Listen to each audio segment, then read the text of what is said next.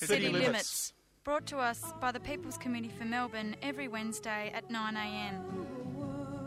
City Limits is Melbourne's only hour devoted to our urban environment. To transport and planning and housing issues.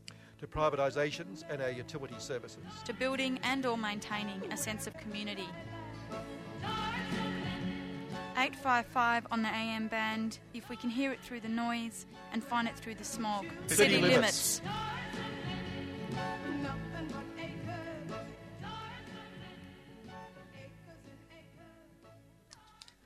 Four seconds, and now it's down to no seconds, obviously. Zero uh, seconds. City Limits, we're on the air. It's the uh, second Wednesday of the month. That's our Energy Day.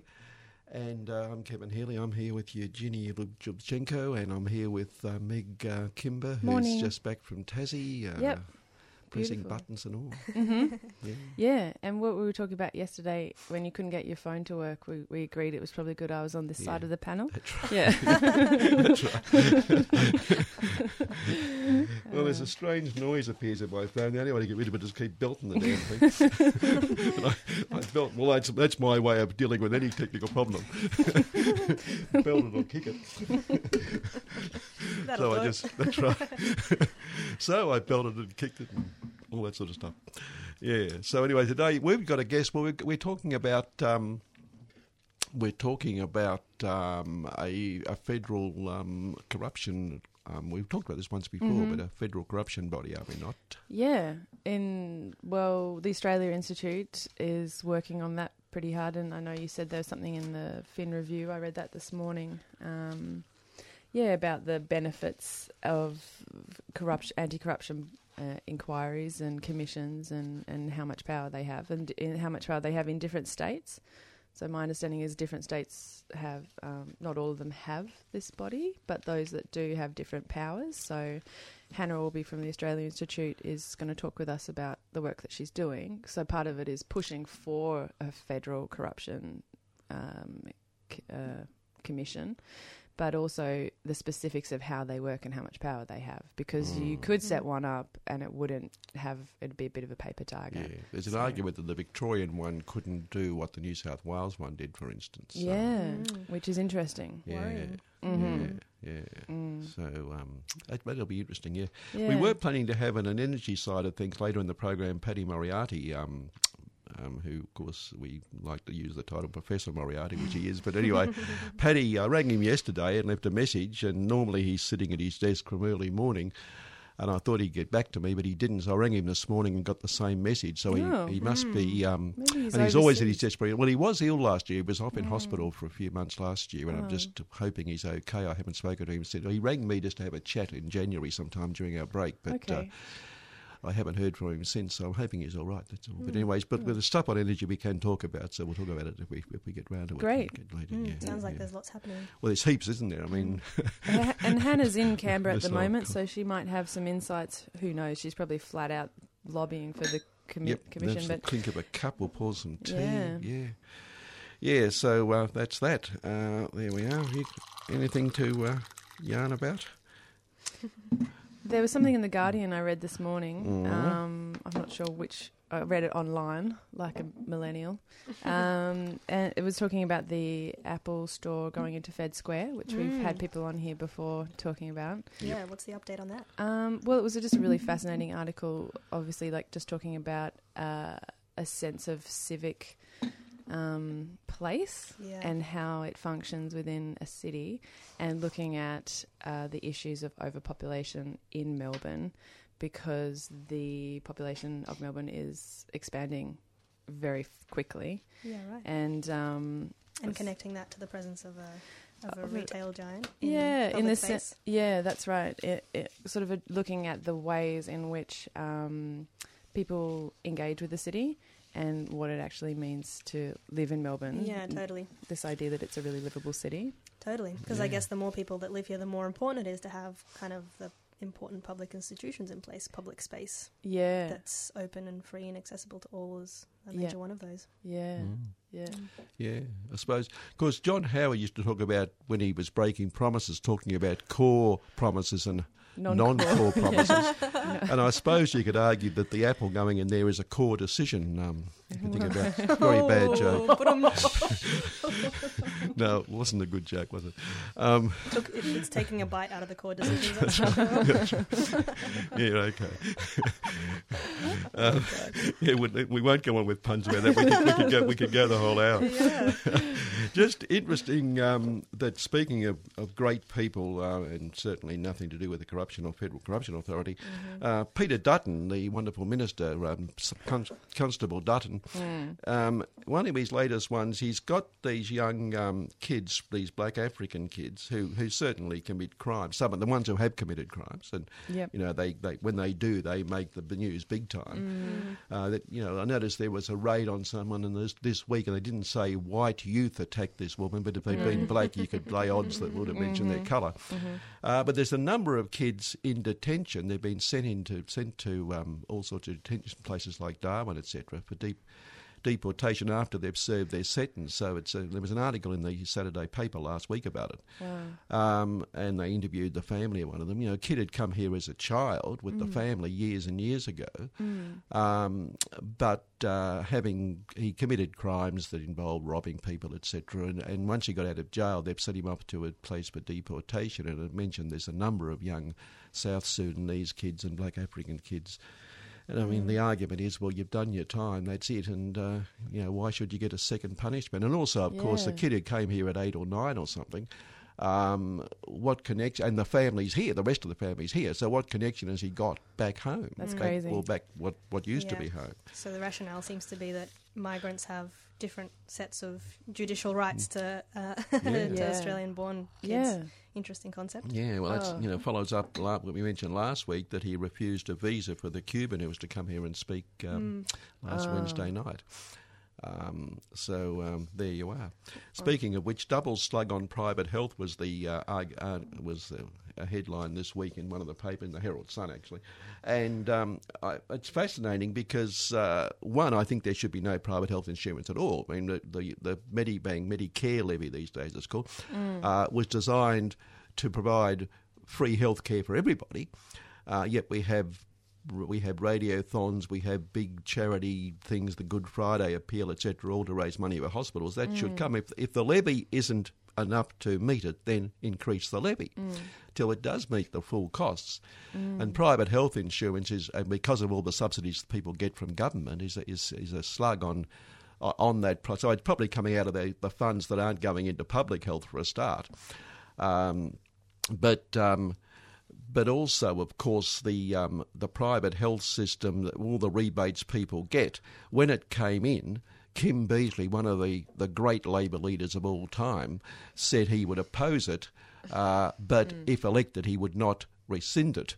Uh, Yeah. So uh, you know, so there's there's guts and courage. position. Oh, it's, well, it was clear, I suppose. but talk about guts and courage. That that you know is it was exceeded only by his guts and courage over the Tampa affair, which ha- and Mm. his his his complete cowardice on that, of course, has led to all the problems we've had since on refugees, etc. If Yeah. he'd stood up then, The Pacific things solution. would be things would be well in yeah. Tampa and people Yeah. throwing kids overboard and all the crap Mm. they went on with at the time. Yeah. Um, but look, I have got some sad news um, because, uh, well, you wouldn't know, but over the years, on the week that was the satire piece I do, and as I say, it is over the years, it's been going for 30 something years, and I keep referring to it as the longest running segment on radio no one's ever heard. Um, but it, it um, we we used to have a thing, or we occasionally, we still do it, celebrity news, and Paris Hilton for a long time was the basis of our celebrity news. Oh, Um, wonderful. but she's dropped off MX. I, I used to love it. MX, the free paper that Murdoch bought out, handed out at the railway Oh. What station. happened to MX? Yeah, I They just they folded it folded about three or four years ago, but Folded? almost every night you got a Paris item you could use on celebrity news. Um, yeah, okay. And, Thanks, Kevin. and uh, um, but since then there's been no. Of course, she's also reaching an age now where she's probably no longer you know seen. She's in her thirties for God's sake. I Oh. mean, oh well. I don't. Yeah. Oh, She's probably Way over the hill sitting in in the attic. of- Yeah. But there's Yeah, some distressing news, and this is this is out of the Financial Times, which is republished in the Financial Review. Um, people, celebrities endorsing um, endorsing cryptocurrency fundraisers. There's a suggestion now they might actually be be either sued by people who were taken out, taken down by them, who lost money, or in fact charged with some sort of offence for promoting something that clearly was fraudulent. Oh. And poor Paris promoted one of them. And there's her photo there. There it is, poor Paris. Well, there she is. Yes. Um, she used Twitter and Instagram to announce her participation in another offering, and I mean, wouldn't it be awful? I, I, I think. I think really, if they if they're so low as to charge Paris with something or people Mm. sue her, we should have a collection. I reckon. Yeah. I think Don't so you know, too. a special yeah. fundraiser or something. She's a hero for many of us. Yeah. Mm. Role model. Yeah. Ah, we love Paris. I think what we love mostly is her brain. Mm-hmm. Um, the um, speaking of um, the uh, Sarah Henderson, the member for Corangamite, which is the seat around Geelong, Colac, that part of the world. Um, she's a liberal. Uh, her mother was also a minister, I think, before her. Um, they, they, there's been a redistribution of boundaries, and the suggestion is that might be called Cox, C O X, named after um, May Cox, who was in her last, for her lasting legacy in teaching swimming and life saving to Victorians. Now, um, now Sarah says she'd object to being called the member for Cox, uh, and she suggests there's a double entendre there, which most people couldn't see. Of course, I'm sure.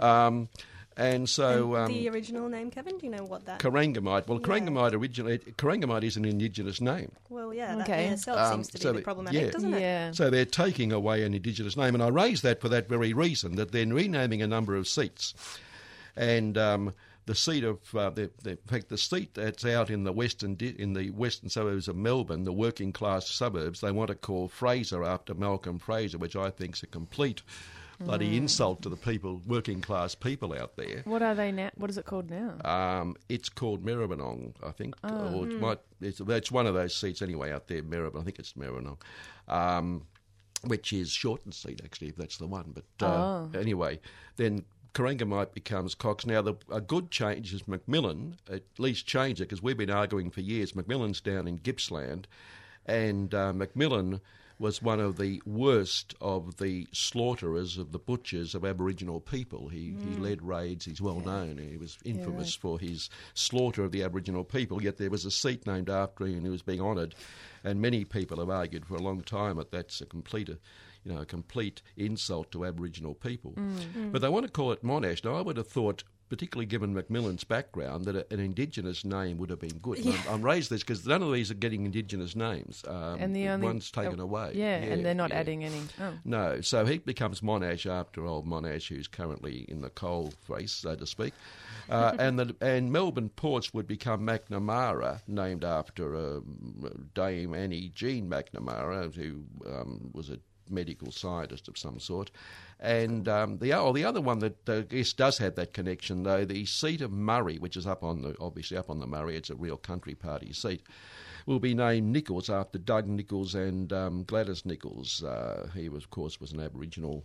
You know, leader, the first. I think he was. He was regarded. Probably wasn't, but he was regarded as the first Aboriginal to star at AFL footy and Oh. became governor of South Australia later on, etc. Um, so that's one where there is at least an Indigenous connection, I guess. But I just think it's terrible that they're changing all these names, and particularly with uh, McMillan, not to give it at least an Indigenous title. Mm. But anyway, Sarah's upset about being called the member for Cox. Uh, whether they change that or not, I'm not Reminds sure. Reminds me of the um, the campaign that was going to rename um, Batman. Yeah. How's that going? Have you guys heard I think anything it's more happening. about Batman's Yeah. changing, right? That's right, robbing the name. Oh. that? Oh. No, we've got some bad jokes in us. Let's stop. Let's stop there. Let's let's let's yeah. Let's yeah, let's, have some more tea. And Yeah, let's calm have some more tea. And you want some more tea, Meg? Or I'm fine. I'm still yeah, going. You've been laid low by. Um, speak on the. Uh, yeah, you were going to say. so- Someone was saying something then about something.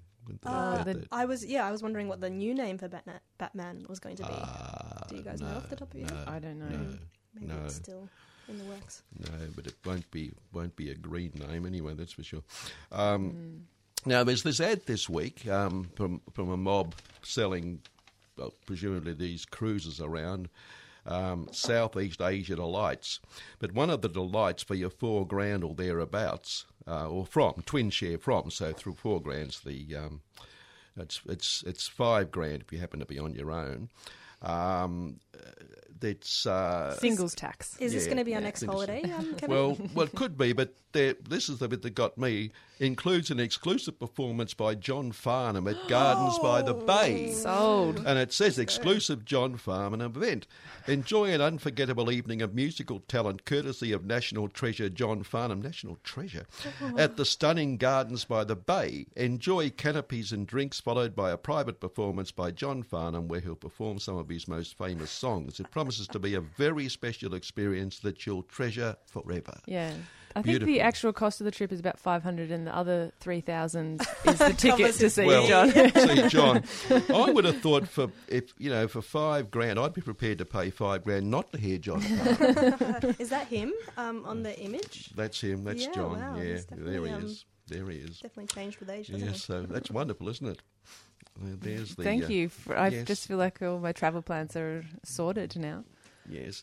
Um, uh, is our guest ringing in, or are we ringing her? We're ringing her so we can go Oh, to we a can song go to it and very shortly then. yeah. Okay. Yeah. I just thought I'd mention also a, a bit of good news. I think um, uh, cyclists who get injured on the road, Oh, uh, which uh, Brace yourselves. Yeah, that's Mm. right. That's right.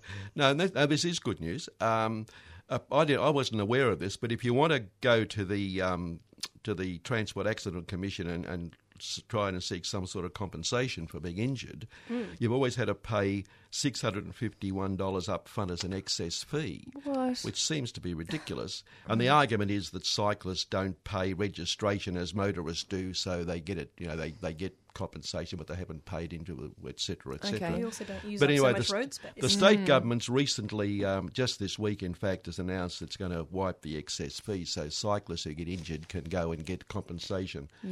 without having to pay up front, which is which is good. I guess news, that's a small comfort Yeah. when you live with the daily risk of injury.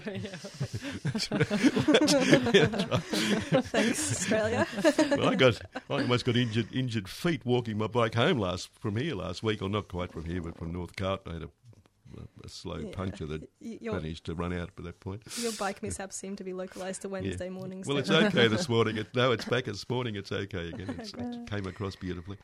Um, and again, another bit of positive news, although not for us. Um, Britain, um, Britain um, brought in has brought in a levy on plas- a five pence charge on plastic bags if you want a plastic bags at supermarkets, etc. Wow. And research has shown that the number of bags caught in fishing nets off the coast has fallen dramatically since the charge was introduced. So it does show that they work, There you go. Wow. despite the fact that Andrew Bolt keeps attacking anyone who says we shouldn't have plastic bags. He says, in fact, they're good for the environment. He hasn't explained why. But anyway. Mm. Oh, there'll be mm. some logic mm. in inverted commas. I'm sure that explains that. well, they're probably good for the economic environment of those who make them or something. Mm, whoever has shares in yeah petroleum companies. Yeah, yeah, yeah. So that's that. Well, shall we get our guest? That sounds good. Yeah. Hi. So we've got um, Hannah Aulby on the line from the Australia Institute. How are you going, Han? Hey there, how are you going? Good. So um, you're in Canberra at the moment, and um, maybe we can start with the big win that you had in January with the Labor Party getting on board with the, at least in concept, the idea of a federal anti-corruption commission. Yeah, so at the end of January, uh, Bill Shorten announced that the Labor Party would establish a federal anti-corruption watchdog if they get into government. Um, and the important thing about the announcement was that they didn't just announce that they were going to do it. They laid down some principles of how the body would work. Mm. And um, that's really important because unless you have a federal corruption watchdog with a broad jurisdiction, strong investigative powers, and the ability to hold public inquiries, um, it's really not going to be very effective or useful in investigating and exposing corruption. So we're really pleased that, that, that the announcement had um, those principles in there that, that, that at least showed us that they, their intention is to set up a strong watchdog with teeth. Because one of the uh, the article in the Fin Review that we were talking about before you came on was um, saying that the different uh, anti-corruption bodies in different states have different powers, and that means that they have like variable outcomes. Exactly, and the good thing is that when we are in the process of setting up a federal corruption watchdog, we can look at the experiences of the state bodies because there's an anti-corruption body in every state, and so we've had years of experience figuring out what works and what doesn't work. Um, and the research that we're doing as a think tank is looking at the different design features of those state corruption bodies to really learn how to design the strongest watchdog possible um, and, and what impact that can have on uh, how they investigate and expose corruption. And you're working with some pretty prominent, well known, and well regarded lawyers from around Australia, right? Yeah, so we've set up a National Integrity Committee, Right. um, and that committee's work is to design a federal corruption commission. And the, the members of the committee are, are six former judges, including um, David Ipp, who was the New South Wales ICAC commissioner, um, who exposed Eddie Obeid and Ian McDonald's conduct, Mm. um, and also others such as Stephen O'Bryan, who was involved in designing federal IBAC in Victoria. So we tried to get experience from around the country and, and from those that have experience both in anti-corruption bodies but also in royal commissions. So some of the committee members have um, been involved in royal commissions in the past at the state level. So Hannah, the difference in different states of how they operate, I mean, it's been argued that, for instance, the Victorian corruption body wouldn't have caught Obeid and Co. Uh, as the New South Wales one did. Is that the case? And if it is, what what's the difference? Yeah, so the whole investigation into Eddie Obeid in New South Wales began with an anonymous phone call tip off to the New South Wales ICAC. And someone basically rang up and said, Look, I think you guys should have a look in the Bylong Valley. There's something dodgy going on with mining licenses. And that's it. That's all they had. Mm. And so they had to use all their investigative powers to conduct a, a preliminary investigation to figure out if there was something wrong going on. And um, obviously, you know, history shows that there was, and because of that investigation, Eddie Obeid and Ian McDonald are, in jail for misconduct in public office. Um, and that that wouldn't have happened in Victoria because in Victoria the Victorian IBAC can only investigate uh, situations where there is a reasonable suspicion of an indictable offence um, before they begin an investigation. So they basically need to have evidence of a crime being committed before they can even start investigating.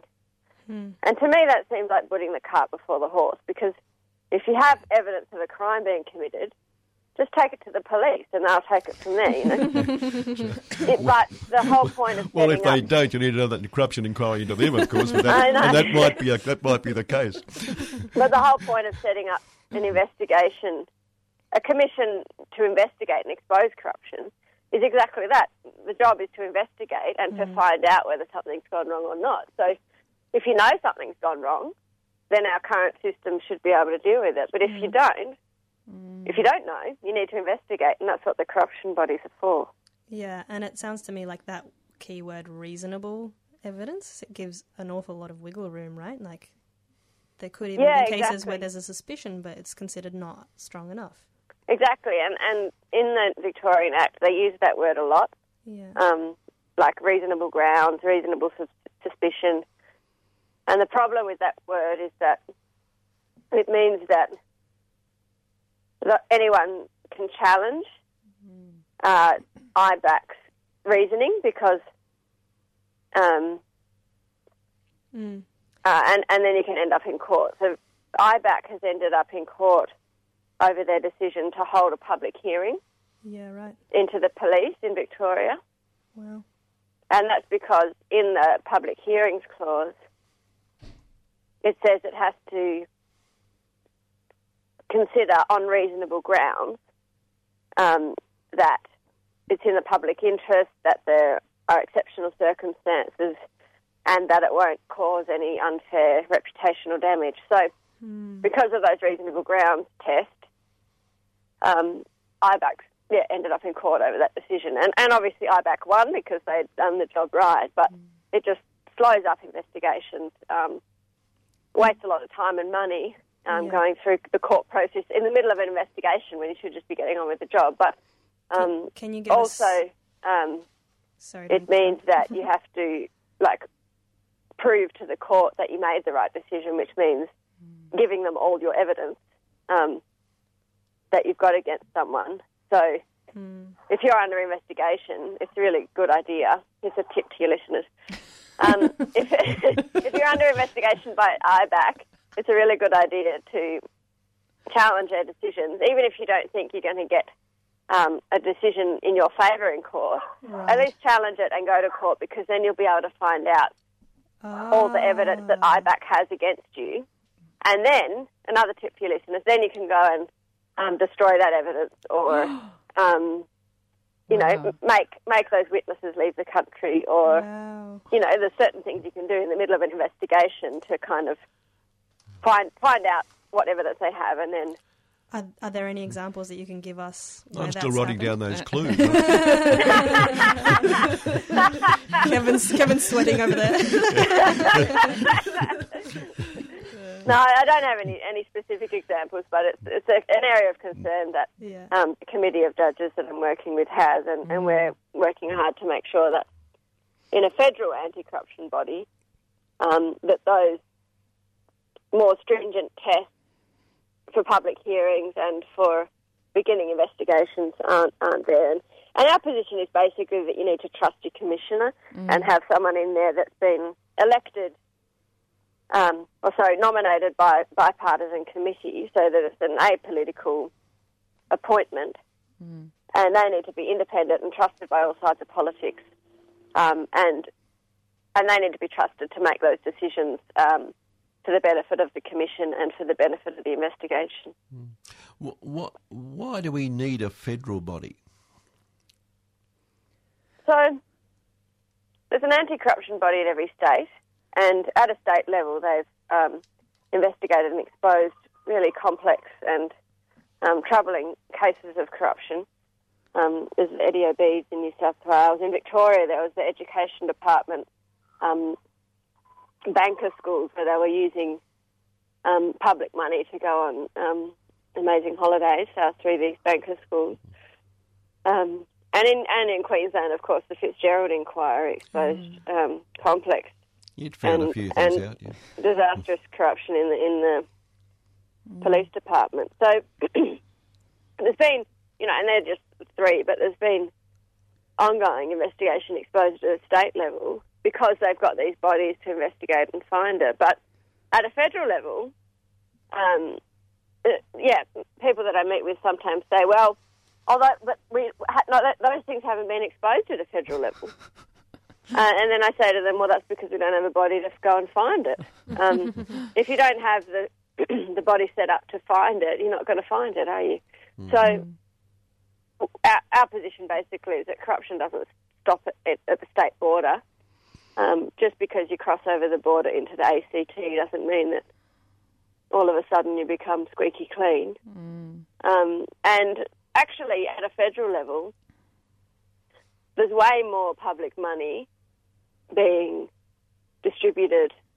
Um, there's, you know, there's way more contractors. There's way more power, political power to make decisions. So all those ingredients amount to corruption. When you know, when there's pu- public money and pu- political power and um, and interest, you know, big business interests or contractors or um, you know, it's kind of like all those, in, all the ingredients are there, and we're, and we're not saying that everyone is corrupt, but what we're saying is that um, in order to increase public trust in politics, we need to set up a good integrity system so that people know if there is corruption happening that it will be found. Mm. And you mentioned um, we talked at the start that Labor had agreed to um, set up the body if they were elected, and that they had also not only done that but set up the principles of how it would work. And um, the article in the Fin Review uh, said that the current uh, coalition attorney general then was, um, you know, saying that it's something for the coalition to consider. But do you have any indication about the kind of principles? Is it going to be a strong body if they do go with that, and is it likely that they will? Do you know what I mean? Yeah, we're, we're speaking to all sides of, of politics at the moment, and the the coalitions haven't uh, closed the door on it. So um, we're in discussions with them about you know putting our case forward about why we need it and how it should be designed. Um, obviously, it's hard to tell uh, what's going to happen, but I think it's clear that momentum is building on this issue, and the need is becoming more and more clear every day with public trust falling, with you know different scandals coming to light through the media, um, and I think coming into an election, you know, you know, voters will be um, will be wanting to know what, what the government is going to do on this issue. Our polling shows that 89% of people want a federal anti-corruption body, um, and 78% want one with public hearings. So it's pretty unusual to have an issue where you get those kind of polling results back. Um, it's extremely popular and for good reason, and I think. Uh, the, you know, the government needs to do something because the integrity system is not up to scratch. Mm. So, so Hannah, I was wondering if you could give us uh, an idea, give our listeners an idea of how how much of a problem corruption actually is. Like, do you have any statistics or any, um, yeah, gut feeling around that? As I was saying before, um, it's hard to know before you have the body there to investigate and expose it. Yeah. Um, I think the real problem is in public public trust in government, and unless you have good integrity systems, including political donations laws, lobbying regulations, um, integrity institutions, the opportunities for corruption are there, and you don't have to work very hard to hide it.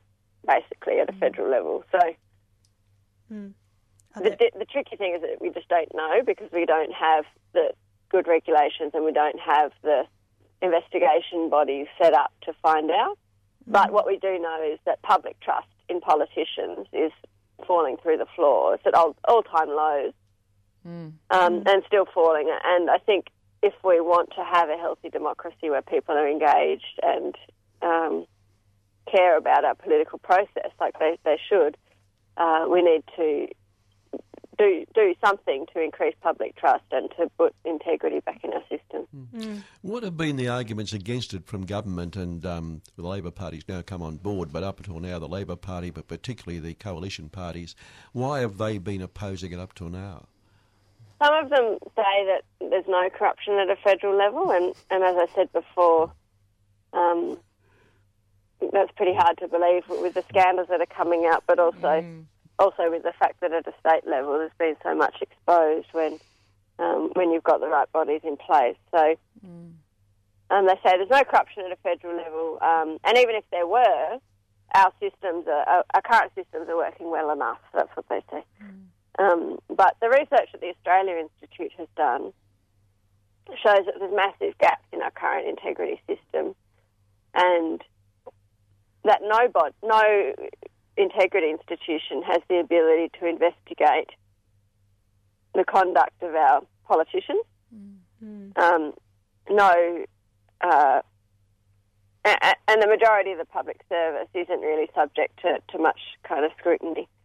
Um, one of the bodies, ACLEI, is the body that's in charge of integrity of law enforcement agencies. So, you know, they they have some role in making sure that police and defence um, do their jobs properly, but they don't have enough resources. They don't have as strong investigative powers, um, and they only cover a few departments. So, um, w- our research shows that at least, um, that, you know, maybe half the public service isn't covered by an investigative body exposing corruption.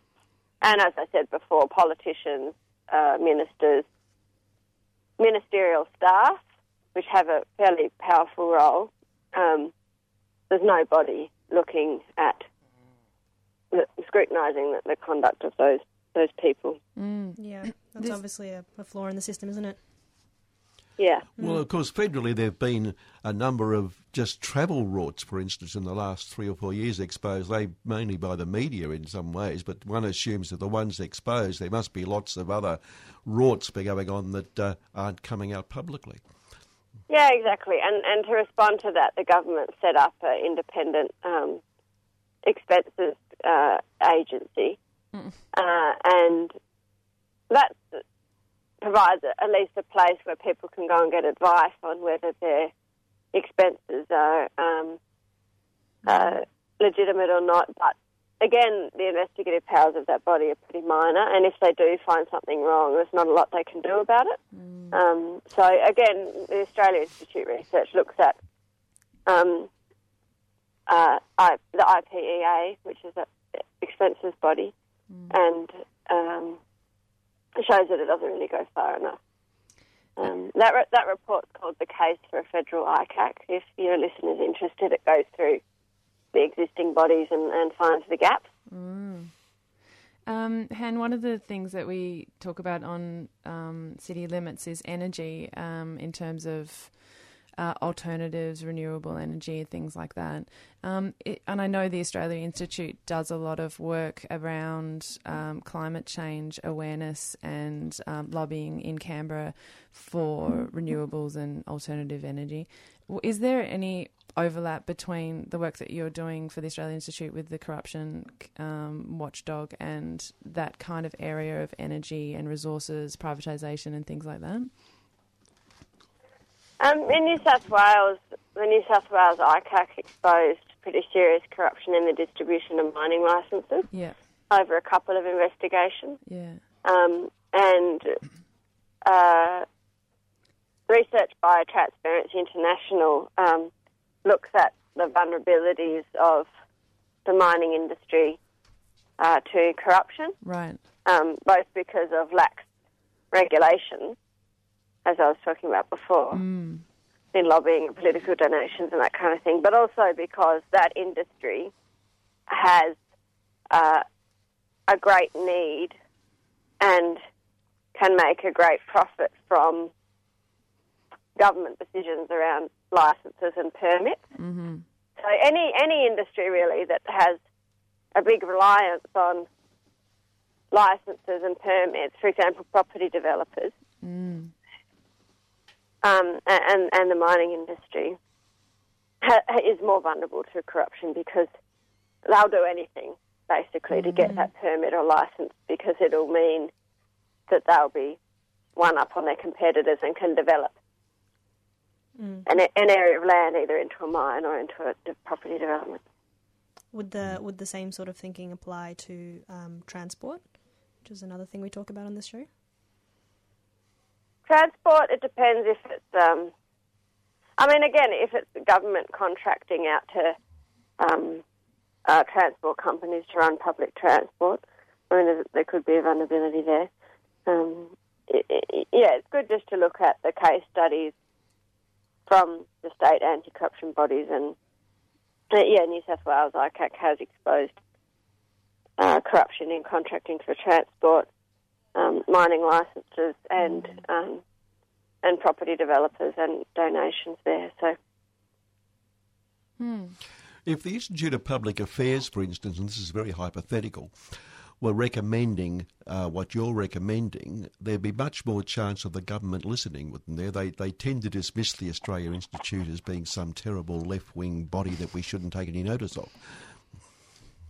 yeah, we're an independent, um, non-partisan think tank. We base a lot of our work on on research and and and we do talk to policymakers, but we focus it on research and what the what the facts are telling us.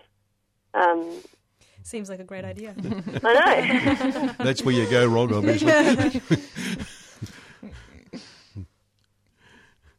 Yeah, but I mean that's that's so. The, the Australia Institute, the, the government tends to always dismiss anything it says as being this left wing think tank that um, you know doesn't know what it's talking about. Yeah, but obviously that's um, not true, and a lot of the research that we do right.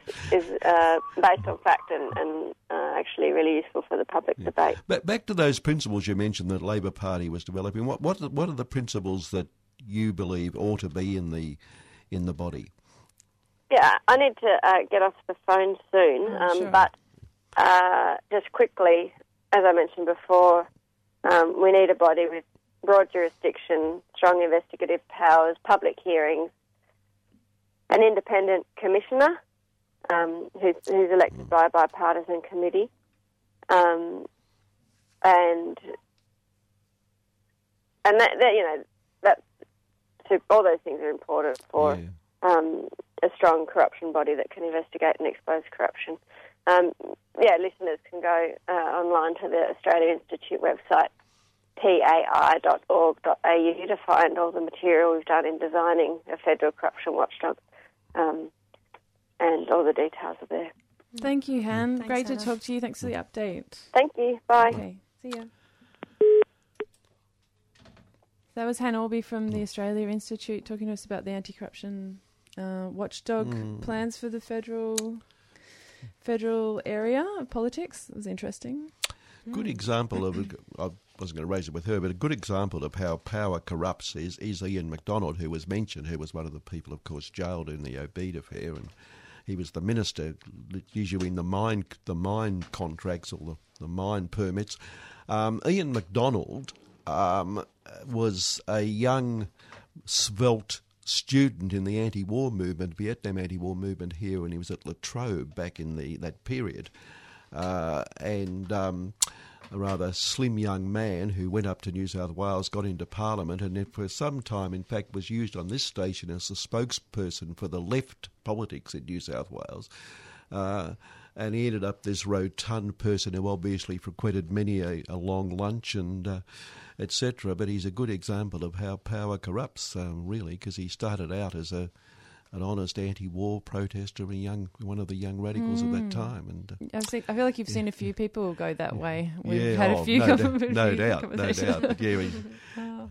I mean, there are examples of that, I think, and uh, yeah, there's blank examples around the world. I think Mugabe in um, Mugabe in um, in um, in uh, in, Thingo, in Zimbabwe was um, was a good example. Whom the left, I think, quite properly supported when he when he first won. Um, But you know, after years in power, he just uh, Things he just really became so corrupt. Yeah, yeah. Yeah, it was really interesting to hear Hannah talk about how um, corruption often happens when there's that intersection between a big need and a big Mm. opportunity to make a profit. It's kind of yeah Mm-hmm. Enlightening to see it that way, I guess. Mm. Yeah, well, yes. Uh, unfortunately, It definitely applies to a lot of the urban issues we talk about on this show. I think. Yeah, well, that's right. Mm. Well, you you mentioned developers, uh, um, and uh, and clearly local government's an area where you know where you could look at this sort of stuff because so, so Mm. many uh, councillors get elected virtually to speak for developers. And, Yeah, I wonder. I don't know how the bodies work in in um, the states, but and what their areas of Mm. jurisdiction are, Focus, like yeah. whether it yeah covers local government as well, or just public service and and yeah, more state based. Yeah. Yeah, yeah. One would Mm. hope that there's something to keep local Mm. government accountable. Mm. Well, let's take a quick break, and we'll come back and uh, wind up with a few energy issues. Okay, and we're going to talk to Paddy Moriarty this morning about energy issues, but there's a couple of issues we can talk about. Um, and um, one of them is that this is an interesting um, stat, I think. Renewable energy produced more electricity than brown coal over the summer for the first time, as well as out generating gas turbines for a third year running, new analysis shows. Power produced from wind, hydro, solar, and biofuels totaled 9,880 gigawatt hours. A gigawatt hour is 1,000 megawatt hours, it points out. Over the summer, 8% greater than the output from brown coal power stations and 40% greater than gas generated, Green Energy Markets uh, February Renewable Energy Index says. During the crucial summer peak hours between 11 and 7 pm, renewable generation, um, generation averaged 5, 6, I will go all these figures, but the important thing is that it, it generated more than, it didn't generate more than black coal but it generated more than brown coal. And um, in fact, solar power on its own exceeded the maximum output of Victoria's sh- um, shut down Hazelwood Brown Coal Power Station by 48% during the hours of 4 pm and 5 pm, and by 162% from 12 pm to 1 pm. So they're pretty important figures, I would have thought. Interesting. Um, w- when Yeah. you were uh, in your study and, and work in architecture, Eugenia, did you uh, was there much of an emphasis on um, housing being self-sustaining in terms of energy production? Generation? Yeah. There's definitely a lot of ideas about it around. Um, but yeah, 10 years ago, I think the people were just only starting to get to grips with what technologies were out there hmm and how efficient they were. And back at the time, it was still a bit of a debate like, well, maybe. Is it is it worth for small homeowners to invest or not? Mhm. But um, yeah, it's interesting. I've I've been chatting about it recently with some some architects and some engineers, and there's all these new products on the market. So now Mm. there's apparently um, a facade panel that's Right. basically like a lot of the other stuff that we'd often use to design houses in Melbourne, but it's um, kind of coated on the outside with a photo photovoltaic skin. So Awesome. yeah, just as thermally Mm. efficient as as what you'd use to build your house normally, but you can generate power from pretty much every external surface in your home. That's pretty amazing. Mm, isn't it? That isn't is it? pretty So amazing. it's a brave new Yeah. world. Yeah, because tech. I mean, in in theory, there's where like in Melbourne, it's one of the least sort of um, dense urban environments. Apparently, there's like houses with, you know, there's uh, blocks of land with a house and then a whole garden. And I remember I lived in Brisbane ten years ago, and um, people who'd been living there their whole lives said every house had a water tank. And there was a big move by Mm. the government up there to get rid of the water tanks, supposedly Mm. because um, they were breeding mosquitoes, but nobody thought that was true. It, uh, but more about like an image issue that um, Mm, it looks terrible. like we're a big country town or something like that. Mhm. So we like get rid of all the water tanks, and then everyone when I moved back up there was was paying big bucks to put them all back Yeah, in. yeah, Yeah. yeah. Um, you know, we could be so we could be self sufficient in like energy production Yeah. and in saving our own water Totally. and growing a lot of food in these big backyards that we have. Yeah, exactly. Because that's um, the the sort of nature of a lot of Australian cities is that they're quite suburban predominantly, and Yeah. That obviously has its um, downfalls in terms of sprawl and transport and Yeah. car dependency, de- dependency. Mm. But then there are all these other benefits that we haven't perhaps been exploiting in the way that we could, like energy Mm. generation, water Mm. collection, Mm. growing vegetables. Well, when the government way back was talking about, were first mooted and then went ahead with a um, with the desal plant down in which, which is you know, on a beautiful beach that is going to you know destroying down at Williamson's Beach in Mm. Gippsland, Mm. part of a lovely stretch of surf along there. Um, the uh, when they first mooted that, engineers here whom I know calculated that for much much cheaper you could have put a tank in every backyard in Melbourne, and you could have put grey water recycling in every place. It's one of the one of the most you know with water. I think one of the incredible wastes is using fresh water to flush toilets. Absolutely. it's Mm. extraordinary that Yeah, you know, we still do it. Yep. Um, and um, and that could have been done, but of course they went ahead with the big project as usual. And to date, we've used very little of it, but they, they still announce massive profits because we we contract we pay them billions even if we don't use it. I mean, it's Yeah. Mm. bloody ridiculous. Yeah, it is crazy.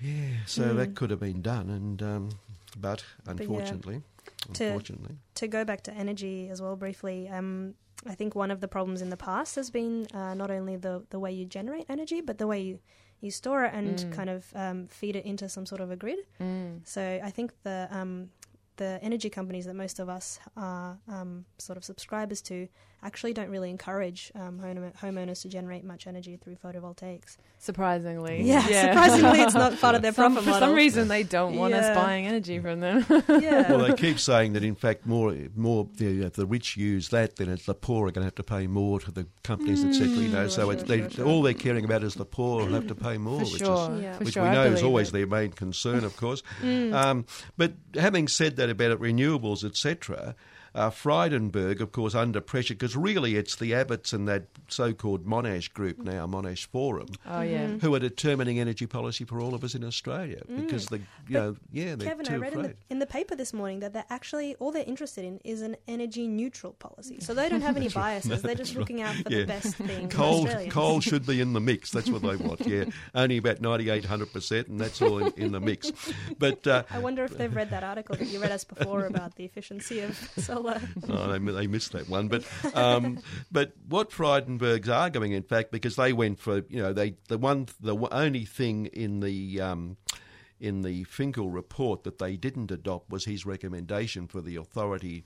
Um, to, to, and they've gone, of course, for the um, they've gone for this um, new NEG, the National Energy Electric Electricity Market. Um, but in fact, Frydenberg's admitting that what it will do will, will allow coal power to last much longer. He's trying to win over state and territory governments to sign up, and he said it would encourage further investment in 20 existing coal fired power stations, which have an average age of 27 years, to ensure they're able to last their full life rather than close shortly. Unlike Bill Shorten, the coalition understands that coal has a future in Australia. The economics would indicate there is more of an incentive to upgrade existing coal fired power stations than build new ones.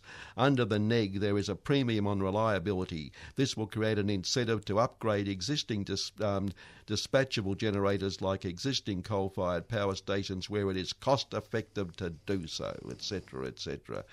And in fact, there's a there's a pro coal business bloke called Trevor St Baker who says um, p- coal-fired power owners of coal-fired power stations should should have to go to the government to get permission to close them when they do want to close them. They shouldn't have to just close them. So actually, what they're doing is interfering in the very market forces exactly. they extol. Yeah. Um, How does the free market work if you keep No, well, that's know, interesting, isn't it? giving Good everyone question. subsidies and getting, Yes, yes, making them get permission for everything they do? I'm going to take your question as rhetorical. Thank I think. you. Uh, but it, it is pretty amazing, and that's what they're all about. And Mm. um, you know, and they're just ignoring the realities. But but there was a piece on on in fact Radio National this morning on the Breakfast Show. Someone said that in fact Frydenberg suggested that coal-fired power stations under his plan will survive until 2070. Oh, I mean, okay. it's it's it's mind-boggling, isn't it? that They they can Yeah. be so myopic. Yes. Yeah. Uh, Well, when this anti-corruption watchdog comes in, What was that about the uh, intersection of need and profit? yeah, Now we would have talked to Paddy Moriarty about all that, but unfortunately, as I say, I hope he's okay. maybe though, next seriously, month. 'cause he- Yeah. Well, if Yeah. he's listening, um, We hope you're well, Paddy. yeah, yeah. Uh, well, I've got a song by Emma Donovan to finish up, which I think is appropriate because it's called Sunshine, and it's Mm. what we could be all be getting our energy from. So Beautiful. Okay, and next week is uh, housing, third Wednesday, isn't it? Yeah, housing next week, and Great. housing with the Age Action Group and other issues about housing. So it's always be- a good yeah. one. Can't wait. Ah. All right. God. See you next week. See you That's guys. A, no, no, don't just say can't wait is a ridiculous comment because you have to wait. You've got no choice. but I can't. People say can't wait for the grand final. You say, well, you're going to have to. They're not going to play it in a minute just for you. All right, I can, but only just.